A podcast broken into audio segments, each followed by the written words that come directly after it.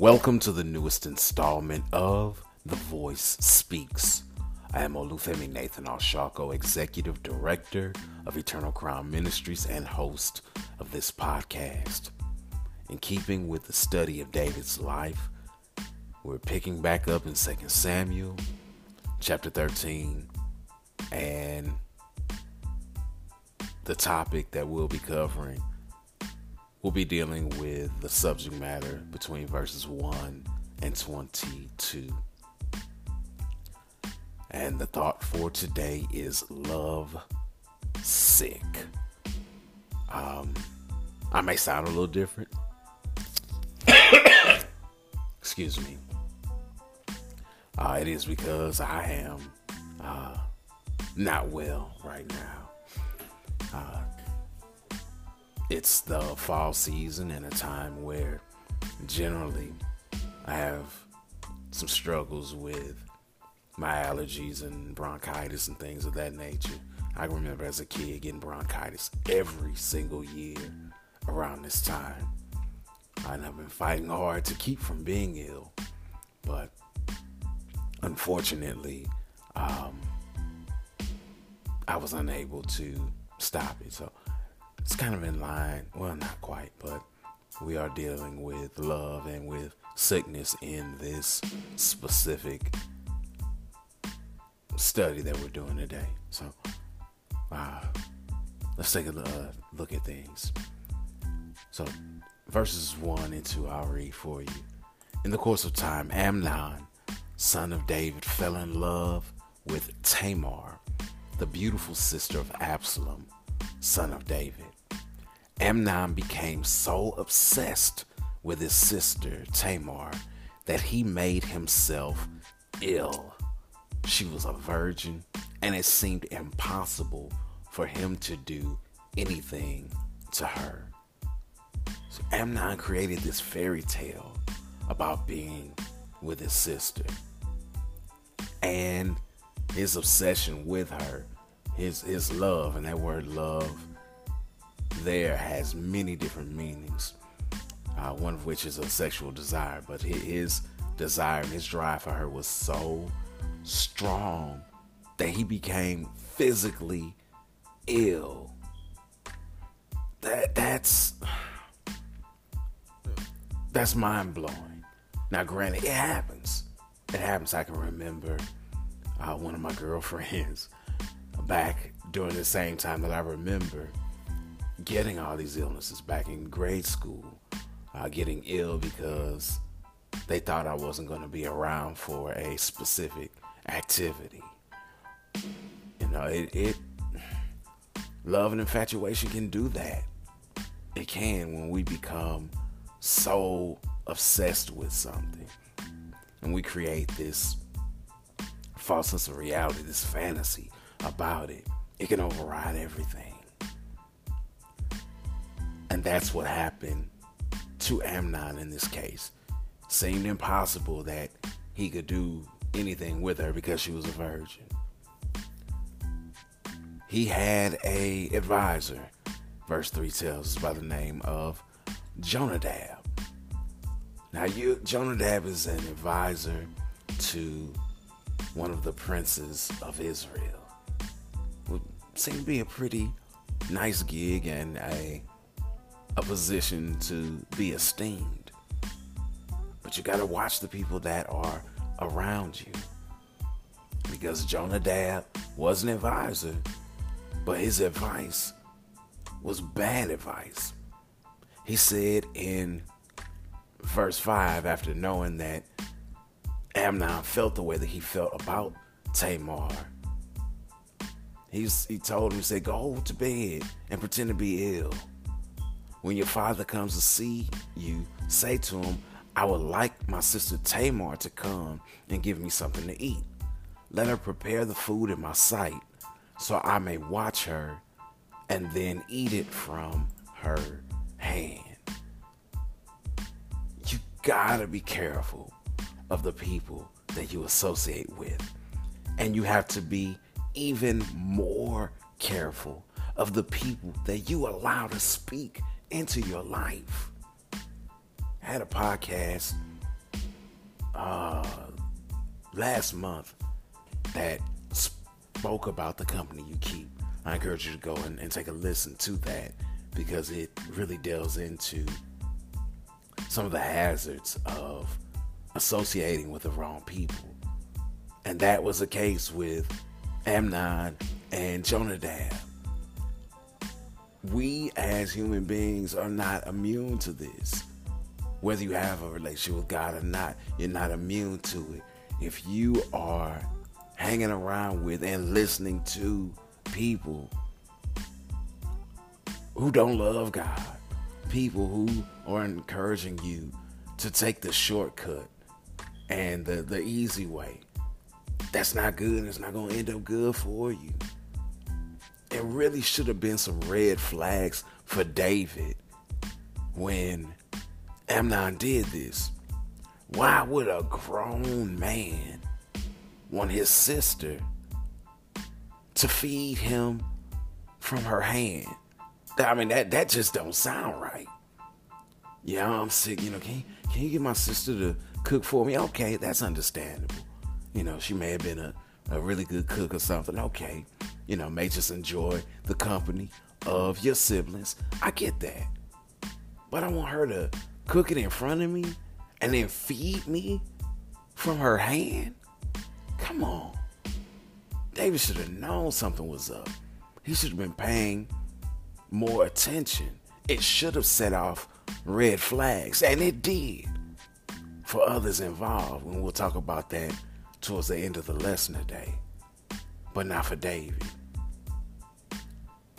Amnon went through with the plan. David sent Tamar there. And then Amnon sent everyone out of the room and committed atrocities against Tamar. He did so because he was driven by his passions. But the strongest love that we have should be for God. Matthew chapter 22, verses 37 through 40. In it, Jesus said, To love the Lord your God with all your heart, and with all your soul, and with all your mind. This is the first and greatest commandment. And the second is like it love your neighbor as yourself. All the law and prophets hang on these two commandments. But Amnon was not loving God, and he was not loving his neighbor as himself. He was consumed by his passions, just like his father David was. David also committed sexual sin because he was consumed by his passions for Bathsheba. When he found out who she was, that should have caused him to stop, but he didn't. And then it just spiraled and, and got bigger and bigger and, and worse and worse. When he sent for her, he should have stopped. When she came, he should have said no. There should have been something stopping him, but he was consumed by his passions and he was determined to do what he wanted to do. And Amnon did the same thing. Just as a side note, this is why it's so important to pray for your enemies. We see our enemies doing different stuff, and it's wrong, no doubt about it. But well, if we were to really take a look at ourselves and see the wonderful things that God has done for us, the ways He's made out for us, we may have a little more empathy on our enemies and pray that the Lord would give them the same kind of deliverance and the same kind of mercy that He gave to us. All right, back to uh, more of the lesson. Tamar told Amnon multiple times, multiple times, that this was wrong, and even gave him wise counsel regarding what to do. Verses 12 through 16 says, No, my brother, she said to him, don't force me. Such a thing should not be done in Israel. Don't do this wicked thing. What about me? Again, he's not thinking about her. He's not thinking about anyone. He's just thinking about himself. Where could I get rid of my disgrace? And what about you? you will be like one of the wicked fools of Israel. Please speak to the king. He will not keep me from being married to you. So she's giving him good, wise counsel. Don't do this. If he had me come here to feed you by hand, you think he won't allow me to be married to you? I mean, this was back during a time where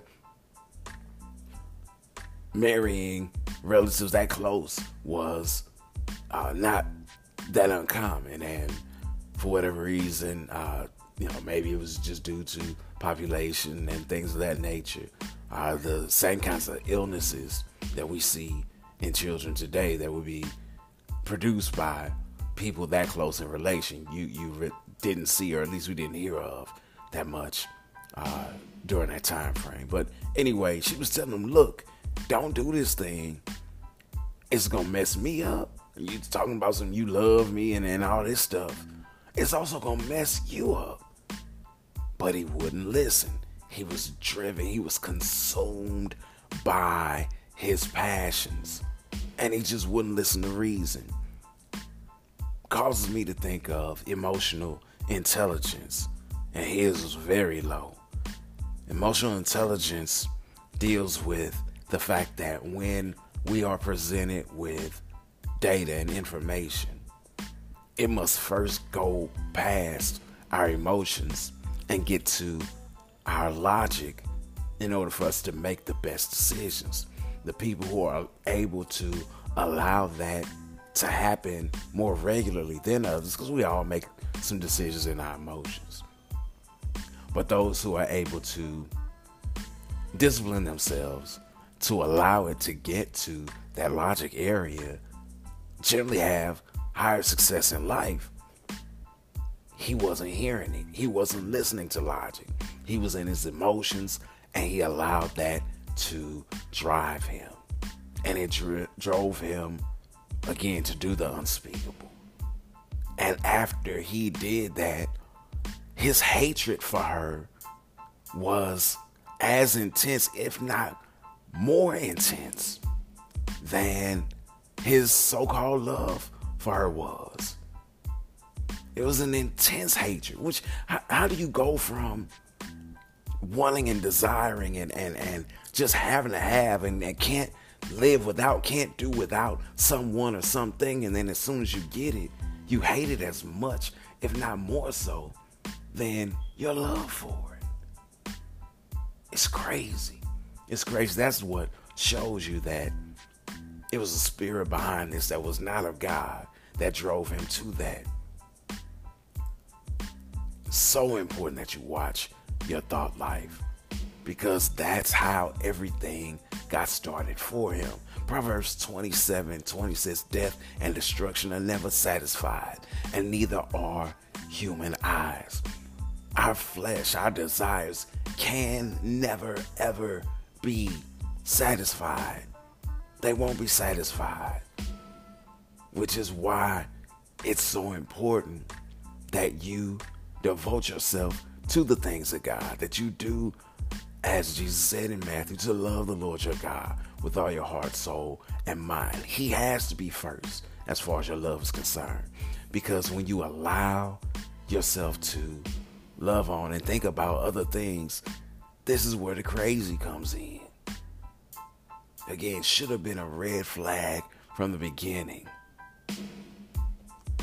Yeah, he, he was in love, but his love was sick. It was a sick love.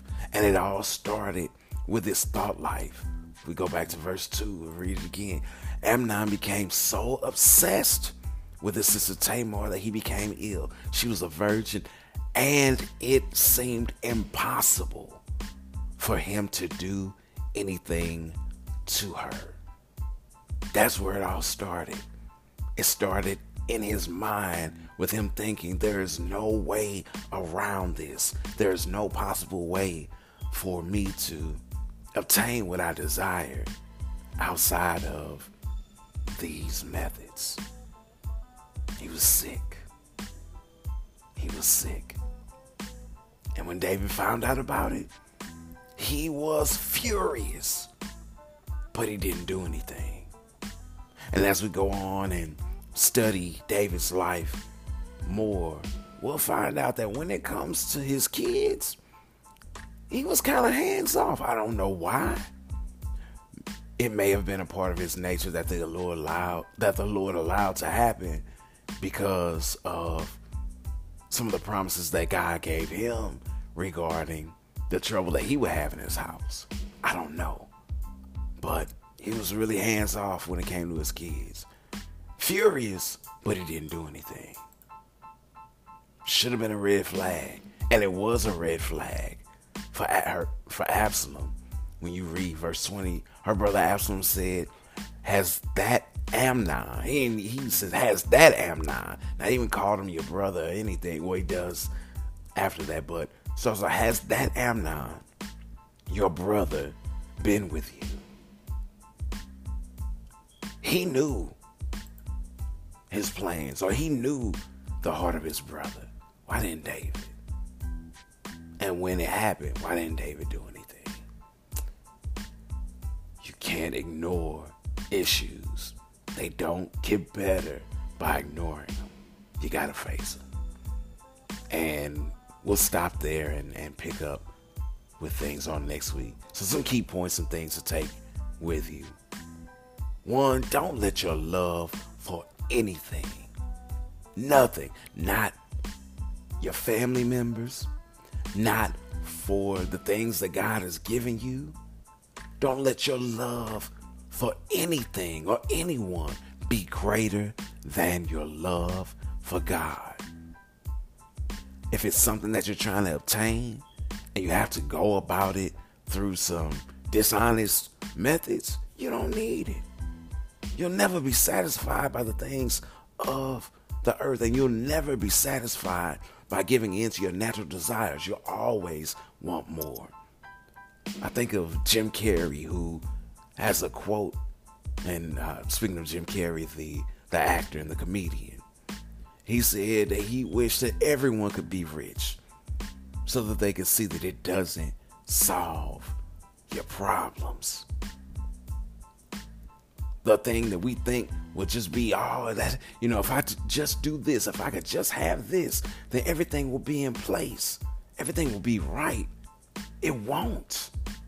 The only person, the only thing that you can obtain that puts things in right order is a relationship with God. Psalm 16, which was written by David, says that in his presence, he has been the presence of God, is the fullness of joy. If you want to have fullness of joy, you need to seek his presence. You need to seek his things. Why? Because he teaches us how to be content with what we have here on earth. Because we understand that we're just stewards. Whatever it is we have, we don't own. It's all God's. And all it takes is one bad report from the doctor to change everything. And soon, whatever you have is in someone else's hands. Why? Because it doesn't belong to you. We're merely stewards of whatever it is that God allows us to hold on to. So I want to encourage you as well watch your thoughts life.